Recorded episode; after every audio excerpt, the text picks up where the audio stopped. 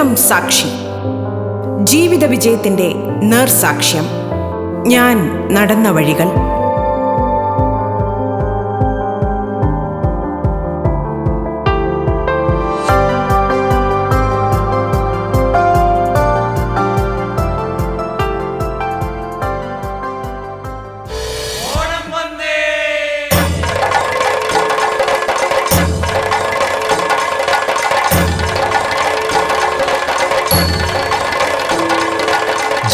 ജീവിതം സാക്ഷിയുടെ എല്ലാ ശ്രോതാക്കൾക്കും ഹൃദയം നിറഞ്ഞ ഓണാശംസകൾ. അനുഭവങ്ങളും വിശേഷങ്ങളുമായി ചലച്ചിത്ര താരവും തിരക്കഥാകൃത്തുമായ ലെന മനസ്സു തുറക്കുന്നു. സ്വാഗതം ജീവിതം സാക്ഷിയിലേക്ക്.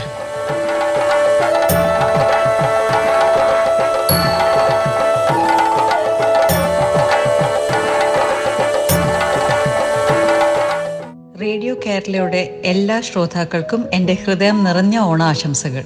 ഞാൻ ലന. എന്റെ ഓർമ്മയിലെ ഓണക്കാലം ആദ്യത്തെ ഓണമാണ്. ഞാൻ മേഘാലയയിലാണ് അസാമിലും മേഘാലയയിലായിട്ടാണ് വളർന്നത് കുട്ടിക്കാലത്ത്. അപ്പോൾ ഒമ്പത് വയസ്സിലാണ് ആദ്യമായിട്ട് കേരളത്തിലേക്ക് താമസം മാറിയത്. ആ വർഷത്തെ ഓണക്കാലം ഒരിക്കലും മറക്കാൻ പറ്റില്ല. അത് അത്രയും പുതുമയുള്ളതും അത്രയും കൾച്ചറലി ഡിഫറെന്റും ആയിരുന്നു. അതുകൊണ്ട് എന്നും എന്റെ മനസ്സിൽ മുത്തശ്ശിയുടെ വീട്ടിലുള്ള ആ ഓണമാണ്.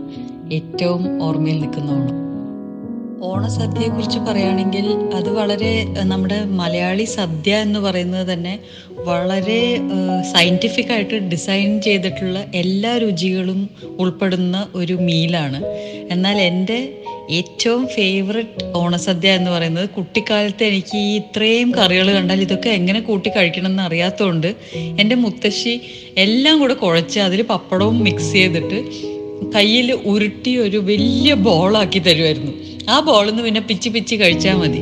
ആ ടേസ്റ്റ് ഇന്നേ വരെ വേറെ ഒരു ഭക്ഷണത്തിലും വന്നിട്ടില്ല. ഓണം സിനിമകൾ എന്ന് പറഞ്ഞാൽ എന്നും സിനിമയ്ക്ക് ഒരു വളരെ സ്പെഷ്യൽ ടൈമാണ് ഫെസ്റ്റിവൽസ് അപ്പോൾ ഒരുപാട് ഓണചിത്രങ്ങളിൽ ഇത്രയും വർഷത്തിൽ ഇരുപത്തിമൂന്ന് വർഷം സിനിമയിൽ നിന്നതിൽ ഒരുപാട് ഓണചിത്രങ്ങളുടെ എക്സ്പീരിയൻസസും ഉണ്ട്. കണ്ടതും നമ്മുടെ സ്വന്തം പടങ്ങൾ റിലീസായതിന്റെയും യൂഷ്വലി ഓണചിത്രങ്ങളെല്ലാം ഹിറ്റ് ആവാറുണ്ട്. ബിക്കോസ് അതൊരു ആഘോഷത്തിന്റെ മൂഡിലുള്ള പടങ്ങളുമായിരിക്കും എല്ലാവരും ആഘോഷിക്കുകയാണ് സിനിമകളായിട്ട്. അപ്പോൾ ഇപ്പോൾ ഇത് ഒ ടി ടി പ്ലാറ്റ്ഫോംസിലാവുമ്പോൾ മാക്സിമം നമ്മുടെ പടങ്ങൾ രസിക്കുക എൻജോയ് ചെയ്യുക അതിന് പറ്റിയ നല്ല പടങ്ങളെല്ലാം ഇറങ്ങുന്നുണ്ട്. ഞാനും ഒരുപാട് കാത്തിരുന്ന് കാണാറുള്ളതാണ് ഓണപ്പടങ്ങൾ. ഓൾമോസ്റ്റ് എല്ലാ വർഷവും ഓണം സെലിബ്രേറ്റ് ചെയ്യുന്നത് മുത്തശ്ശിയുടെ വീട്ടിലാണ്. എല്ലാവരും കൂടെ അവിടെയാണ് കൂടാറുള്ളത്. ചില ഓണം ലൊക്കേഷനിൽ ചിലവഴിച്ചിട്ടുണ്ട്. ഈ വർഷത്തെ ഓണം ഞാൻ ലൊക്കേഷനിലാണ് എന്തായാലും അതൊരു പ്രത്യേക എക്സ്പീരിയൻസ് തന്നെയാണ്. സിനിമയും നമ്മുടെ കുടുംബം തന്നെയാണ് ഇത്രയും വർഷങ്ങളായിട്ട്. അതുകൊണ്ട് നമ്മൾ ഫാമിലി മിസ് ചെയ്യുമെങ്കിലും വളരെ നന്നായിട്ട് ഞങ്ങൾ ഓണം ആഘോഷിക്കാറുണ്ട്. ഓണക്കോടി കൊടുക്കുക ഓണക്കോടി ഗിഫ്റ്റായിട്ട് കൊടുക്കുക ഗിഫ്റ്റായിട്ട് റിസീവ് ചെയ്യുക ഇതെല്ലാവരും നമ്മൾ മലയാളികൾ കാത്തിരിക്കുന്ന സംഭവങ്ങൾ തന്നെയാണ്. ഓരോ വർഷത്തെയും പുതിയ സെറ്റ് മുണ്ടുകൾ എനിക്ക് സെറ്റ് മുണ്ടാണ് സെറ്റ് സാരിയേക്കാളും ഇഷ്ടം. അപ്പോൾ ഓരോ ഓണത്തിനും ഇറങ്ങുന്ന പുതിയ ഡിസൈൻ സെറ്റ് സെറ്റ് മുണ്ട് നമുക്ക് ഗിഫ്റ്റായിട്ട് കിട്ടുന്നതും നമ്മൾ ഒരുപാട് ആൾക്കാർക്ക് ഓണത്തിന് ഗിഫ്റ്റൊക്കെ വാങ്ങിച്ചു കൊടുക്കുന്നത് ഓണത്തിന്റെ ഒരു വലിയ സെലിബ്രേഷൻ തന്നെയാണ്. അപ്പോൾ അത് ഞാൻ എല്ലാവരെ പോലെ തന്നെ ആസ്വദിക്കുന്ന ഒരു കാര്യമാണ്. മറക്കാൻ പറ്റാത്തൊരു ഓണപ്പൂക്കള മത്സരം ഓർമ്മയുണ്ട്. ഞാൻ സിക്സ് സ്റ്റാൻഡേർഡിലോ സെവൻത്തിലോ പഠിക്കുമ്പോഴാണ് സ്കൂളിൽ പൂക്കള മത്സരത്തിന് ഞാൻ യെല്ലോ ഹൗസ് ക്യാപ്റ്റൻ ആയിരുന്നു. ഞങ്ങൾ ഭയങ്കര ഭംഗിയുള്ള ഒരു ഡിസൈനും വളരെ രസകരമായിട്ടുള്ള കളർ ഷെയ്ഡിങ് ഒക്കെ ചെയ്ത ഒരു വലിയ പൂക്കളം ഞങ്ങൾ ഒരുക്കി അപ്പോൾ ഞങ്ങളുടെ ക്ലാസ് റൂം ഒരറ്റത്തായിരുന്നു. അപ്പോൾ ജഡ്ജസ് വന്നു തുടങ്ങിയപ്പോൾ അവിടെ നിന്ന് നമ്മുടെ ചില ചാരന്മാർ വന്നിട്ട് പറഞ്ഞു അവിടെ തീം ചോദിക്കുന്നു തീം ചോദിക്കുന്നുണ്ട്. ഞങ്ങൾ തീം സെറ്റ് ചെയ്തിട്ടുണ്ടായിരുന്നില്ല. അതുകൊണ്ട് സംഭവിച്ചത് അവർ പൂക്കളത്തിന്റെ അടുത്ത് എത്തിയപ്പോഴേക്കും ഞാൻ ഉണ്ടാക്കിയ ഒരു തീം അങ്ങ് പറഞ്ഞു. ഇതാണ് ഈ പൂക്കളത്തിന്റെ തീം എന്ന് പറഞ്ഞിട്ട് ഉള്ള ഡിസൈനിൽ ഒരു തീമിൽ ഉണ്ടാക്കിയ ഡിസൈനല്ല അന്ന് ആ തീമിനെ കണ്ടുകൊണ്ട് ഞാൻ എന്റെ വായ കൊണ്ട് സ്പോട്ടിൽ പറഞ്ഞ ഒരു തീമായിരുന്നു. ഞങ്ങൾക്ക് ഫസ്റ്റ് പ്രൈസ് അടിക്കുകയും ചെയ്തു. അതുകൊണ്ട് ഒരിക്കലും എനിക്ക് ആ ഓണപ്പൂക്കളം മറക്കാൻ പറ്റില്ല.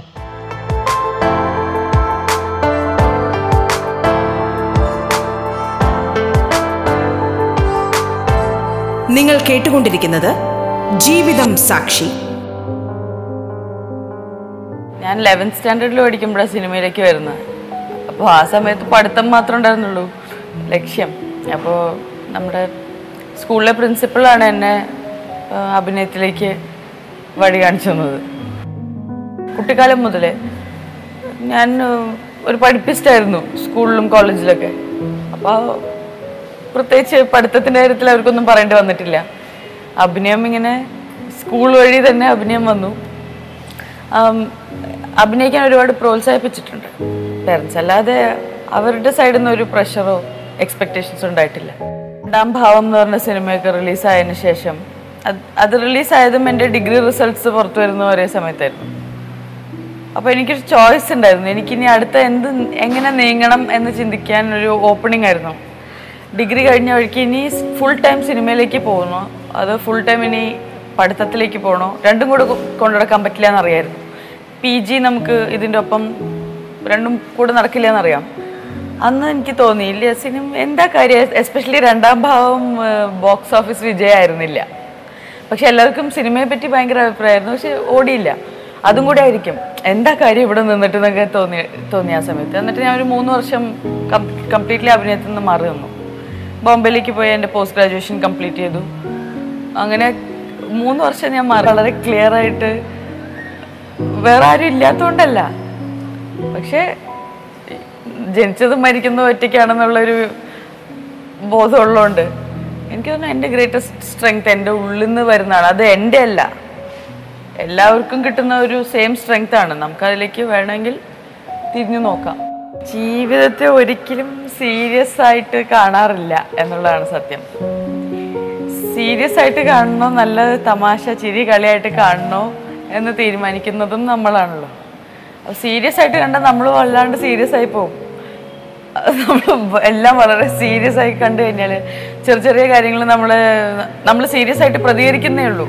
അത് ബാക്കിയുള്ളവർക്ക് ചിലപ്പോൾ ബുദ്ധിമുട്ടാവും. എല്ലാം നിസ്സാരമായിട്ട് കാണാൻ പറ്റിയാൽ എനിക്ക് തോന്നുന്നു അതാണ് സുഖം. ഫ്രണ്ട്സ് നമ്മൾ ഉണ്ടാക്കിയെടുക്കുന്നതാണെന്ന് എനിക്ക് തോന്നിയിട്ടില്ല. ചില സമയത്ത് ചില ആൾക്കാരെ മീറ്റ് ചെയ്യുമ്പോൾ ഓട്ടോമാറ്റിക്കലി നമുക്കൊരു കംഫർട്ട് ഫാക്ടർ ഉണ്ട്. ചിലവരുടെ കൂടെ ഇരിക്കാൻ അവരുടെ കൂടെ ടൈം സ്പെൻഡ് ചെയ്യാൻ അവരുടെ കൂടെ നമ്മുടെ വ്യൂസ് ഷെയർ ചെയ്യാൻ നമ്മുടെ സംസാര രീതി ഇഷ്ടപ്പെട്ട കാര്യങ്ങളെല്ലാം ഒരുപോലെ ഒത്തു വരുന്നത് അതാണ് ഒരു ഫ്രണ്ട്ഷിപ്പിന് ബേസിസ് ആയിട്ട് ഞാൻ കണ്ടിട്ടുള്ളത്. അല്ലാതെ നമ്മൾ മനഃപൂർവം ഒരാളെ കണ്ടു അയാളെ ഞാൻ എന്റെ ഫ്രണ്ട് ആക്കും എന്ന് പറഞ്ഞിട്ട് കാര്യമില്ലല്ലോ. അങ്ങനെ പലരുണ്ട്. നമ്മൾ ഫോൺ വിളിച്ചിട്ട് എനിക്ക് നിങ്ങളുടെ ഫ്രണ്ട് ആവണം എന്ന് പറയുന്ന ആൾക്കാരുണ്ട്. അതെങ്ങനെ ആവാൻ പറ്റുക? അങ്ങ് ആയി പോണതല്ലേ ഫ്രണ്ട് എനിക്ക് ഫ്രണ്ട്ഷിപ്പ് ആയി പോണ ഒരു കാര്യമാണ് അങ്ങനെ സീരിയസ് ആയിട്ട് അതായത് വലിയൊരു റിലേഷൻഷിപ്പ് കുറേ കാലം ഒരാളെ അറിഞ്ഞിട്ട് പിന്നെ ഒരു തെറ്റിദ്ധാരണ കൊണ്ട് മാറിപ്പോകുന്ന രീതിയിലാണോ ചോദിക്കുന്നത്? ഒരിക്കലും ഇല്ല. എന്റെ ഫ്രണ്ട്ഷിപ്സ് ഒക്കെ വളരെ സിമ്പിളാണ് പിന്നെ ഞാൻ വളരെ സ്ട്രേറ്റ് ഫോർവേഡാണ് അപ്പോൾ എന്റെ അടുത്ത് മുഷിയാണെങ്കിൽ ഒന്ന് ഒന്നല്ലെങ്കിൽ വളരെ സ്ട്രേറ്റ് ഫോർവേഡായിട്ട് എനിക്ക് നിന്നെ കണ്ടുകൂടാന്ന് പറഞ്ഞ് മുഷിയേണ്ടി വരും. അല്ലാതെ അങ്ങനെ വെറുതെ തെറ്റിദ്ധാരണ കാരണം മാറിപ്പോകാൻ ബുദ്ധിമുട്ടാണ് എന്റെ ഒരു കാര്യം ഞാനൊരു ക്വാളിറ്റി ആയിട്ട് എടുത്ത് പറയുകയാണെങ്കിൽ അതിന്റെ ഒരു ഓപ്പോസിറ്റ് ഉണ്ടെന്ന് ഞാൻ അറിയണമല്ലോ. അതായത് ഞാൻ എല്ലാം ഞാൻ ഞാൻ ഭയങ്കര ജനറസ് ആണെന്ന് പറയുകയാണെങ്കിൽ വെറുതെ ഒരു എക്സാമ്പിൾ ഞാൻ ഭയങ്കര ദാനശീലയാണ്. എന്ന് പറയണമെങ്കിൽ പിശുക്ക് എന്താണെന്ന് അറിയാത്ത ഒരാളെങ്ങനെയാണ് ഞാൻ ഭയങ്കര ദാനശീലയാണെന്ന് പറയുന്നത്? അപ്പൊ ഞാൻ പറയുന്നത് ഞാൻ എങ്ങനെയാണോ ഞാൻ അങ്ങനെയാണ് അത്രേ ഉള്ളൂ. അതിൽ അത് ചിലപ്പോൾ ചിലർക്ക് കാണുമ്പോൾ ക്വാളിറ്റി ആയിട്ട് തോന്നും ചിലർക്ക് കാണുമ്പോൾ ചിലർക്ക് ഭയങ്കര ഫ്രീ ആയിട്ട് സംസാരിക്കുന്ന ഒരാൾ. ഓ വളരെ ഫ്രാങ്ക് ആയിട്ട് വളരെ ഫ്രീ ആയിട്ട് സംസാരിക്കുന്ന ഒരാളാണെന്ന് ഒരാൾക്ക് തോന്നാം. മറ്റേ ആൾക്ക് ഓ എന്തൊരു വായാടി അതിന് മിണ്ടാണ്ടിരുന്നൂടെ എന്ന് തോന്നാലോ? അതുകൊണ്ട് ക്വാളിറ്റീസും അതിന്റെ ഓപ്പോസിറ്റും എല്ലാം ഉണ്ട്. ഉള്ള പോലെ ജീവിച്ചു പോണു.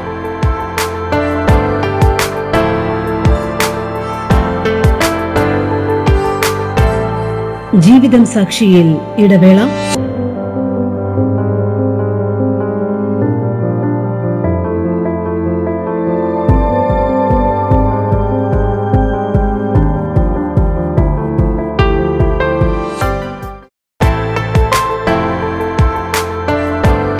നിങ്ങൾ കേട്ടുകൊണ്ടിരിക്കുന്നത് ജീവിതം സാക്ഷി. നമുക്കൊപ്പം ഉള്ളത് ചലച്ചിത്ര താരം ലെന. തുടർന്നു കേൾക്കാം ജീവിതം സാക്ഷി.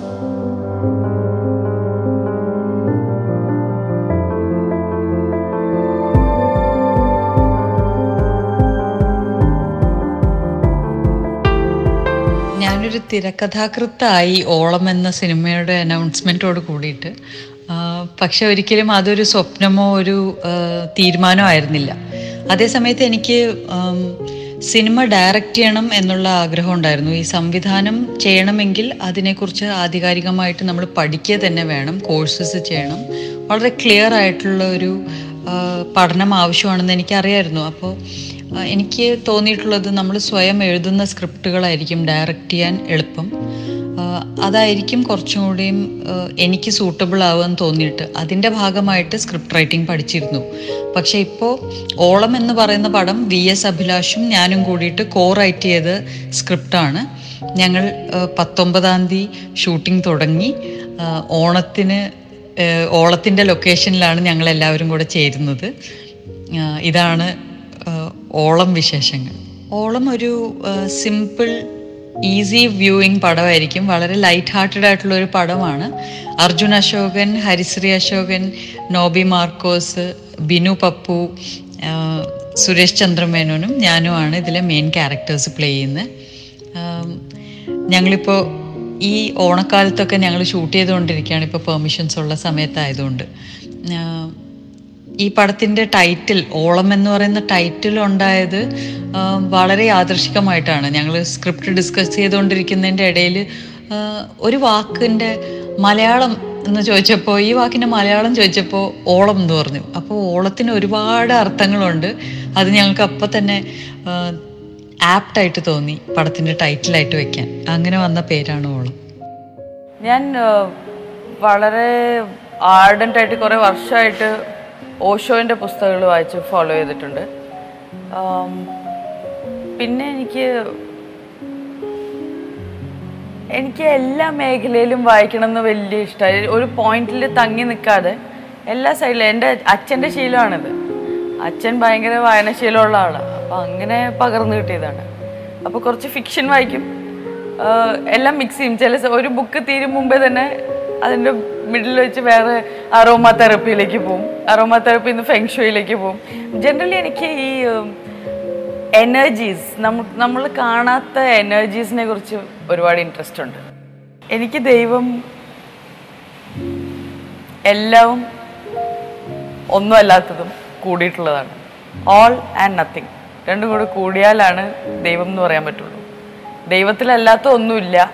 ദൈവം എന്ന വാക്കാണ് അത്രേ ഉള്ളൂ എനിക്ക്. ദൈവം വെറും ഒരു വാക്കാണ് ഇത് പറയാൻ.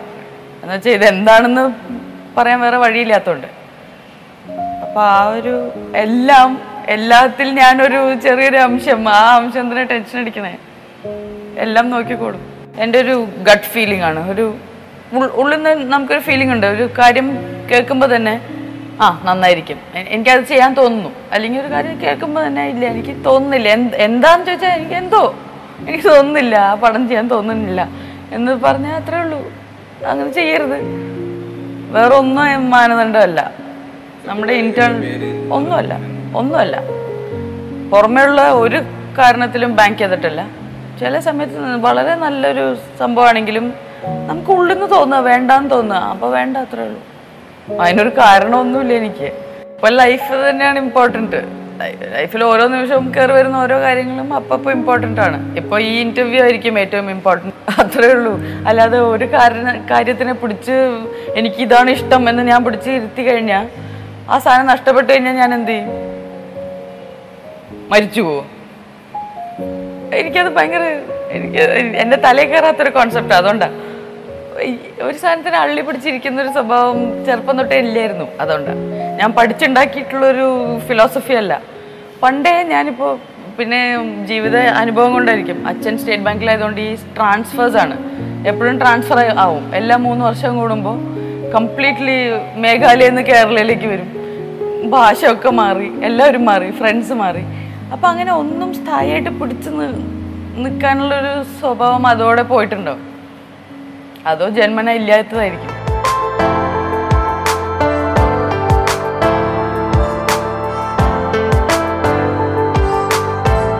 നിങ്ങൾ കേട്ടുകൊണ്ടിരിക്കുന്നത് ജീവിതം സാക്ഷി. ടേണിംഗ് പോയിന്റ് എന്ന് പറഞ്ഞാൽ അത് അറിയില്ല.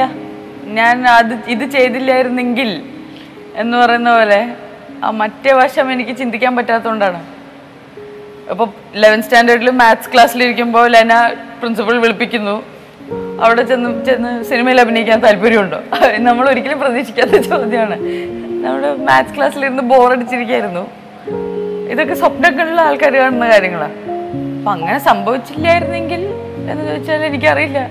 എന്ത് സംഭവിക്കായിരുന്നു? ഞാൻ മാത്സ് പഠിച്ചുകൊണ്ടിരുന്നതിന് അന്ന്. പിന്നെ അവിടെ നിന്ന് അങ്ങോട്ട് ലൈഫ് എന്തായി തീരുന്നു നമുക്ക് പറയാൻ പറ്റില്ലല്ലോ.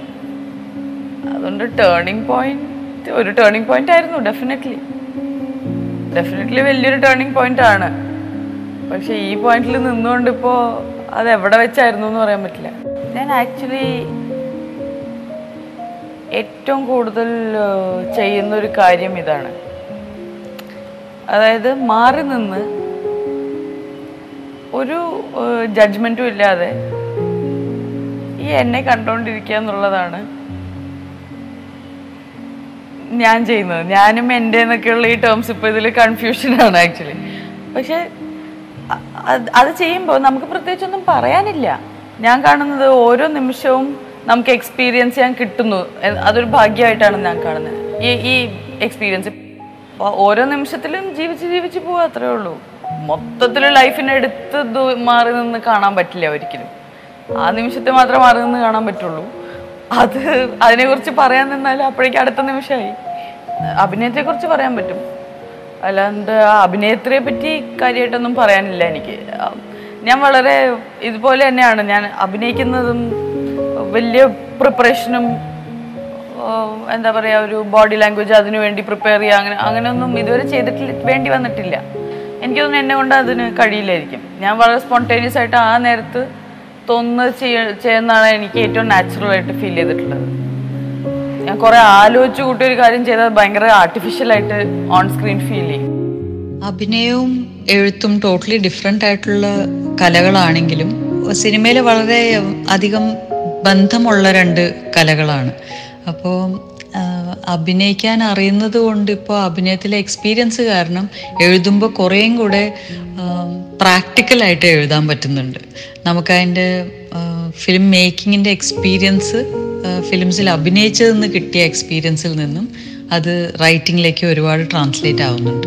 റിയലൈസ് വിത്ത് ലെന എന്ന് പറയുന്ന ഒരു ഇൻസ്റ്റഗ്രാം ഫേസ്ബുക്കും ഇപ്പോൾ ക്ലബ് ഹൗസിലും റിയലൈസ് വിത്ത് ലെന എന്ന് പറയുന്ന സോഷ്യൽ മീഡിയ ഹാൻഡിൽ ക്രിയേറ്റ് ചെയ്തിട്ടുണ്ട് ഞാൻ. അത് നോൺ ഫിലിം റിലേറ്റഡ് ആയിട്ടുള്ള കുറച്ചും കൂടിയും ആത്മീകമായിട്ടുള്ളതും അല്ലെങ്കിൽ നമുക്ക് മോട്ടിവേഷണൽ ആയിട്ടുള്ള ഇൻസ്പിറേഷണൽ ആയിട്ടുള്ള കണ്ടന്റിന് വേണ്ടിയിട്ടാണ്. ബേസിക്കലി സെൽഫ് റിയലൈസേഷൻ ഓറിയന്റഡ് ആണ്. ഇത് ഞാൻ ഇപ്പോൾ വർക്ക് ചെയ്തുകൊണ്ടിരിക്കുന്ന ഒരു ബുക്കും അതുമായിട്ട് ബന്ധപ്പെട്ട ഒരു കോഴ്സ് മെറ്റീരിയലുമായിട്ട് ബന്ധപ്പെട്ട് തുടങ്ങിയ ഒരു സോഷ്യൽ മീഡിയ ഹാൻഡിലാണ് എന്റെ ലൊക്കേഷനിൽ ഇപ്പോൾ എത്തുമ്പോൾ ടോട്ടലി ഡിഫറെന്റ് എക്സ്പീരിയൻസ് ആണ്. ഒരു ആർട്ടിസ്റ്റ് എന്ന നിലയ്ക്ക് നമ്മളൊരു ലൊക്കേഷനിൽ എത്തുമ്പോൾ ഒരു പ്രോജക്റ്റിന്റെ ഏറ്റവും പുറത്ത് നിൽക്കുന്ന ഒരു പേഴ്സണാണ് എല്ലാ പ്രീ പ്രൊഡക്ഷൻ വർക്കും കഴിഞ്ഞ് എല്ലാം എല്ലാ പ്രിപ്പറേഷൻസും കഴിഞ്ഞിട്ടാണ് ഒരു ആക്ടർ ലൊക്കേഷനിൽ വന്നിട്ട് അവരുടെ പോർഷൻ അവരുടെ വർക്ക് ചെയ്തു തുടങ്ങുക. അതേസമയത്ത് ഒരു സ്ക്രിപ്റ്റ് റൈറ്റർ എന്ന നിലയ്ക്ക് പ്രീ പ്രൊഡക്ഷനിൽ മുഴുവൻ പങ്കെടുത്തു. ഇപ്പോൾ സെറ്റ് വർക്കിൽ നമ്മൾ ചെയ്യുന്ന ലൊക്കേഷൻ ഹണ്ടിങ് എല്ലാ ബിഹൈൻഡ് ദ സീൻസ് വർക്കിലും പങ്കെടുക്കാൻ പറ്റുന്നതിൽ ഇപ്പോഴാണ് ഒരു ഓൾറൗണ്ടഡ് സിനിമ എക്സ്പീരിയൻസ് വരുന്നത്. അത് തീർച്ചയായും എന്റെ ആക്ടിങ്ങിനും ഗുണകരം ആവും. എന്റെ ആക്ടിങ് എക്സ്പീരിയൻസ് ഈ പ്രീ പ്രൊഡക്ഷനിലും റൈറ്റിങ്ങിലും എല്ലാം ഗുണകരമായിട്ടുണ്ട്.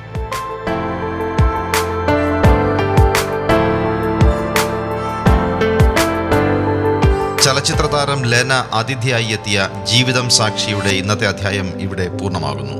എല്ലാ ശ്രോതാക്കൾക്കും ഐശ്വര്യ സമൃദ്ധമായ ഓണാശംസകൾ നേരുന്നു.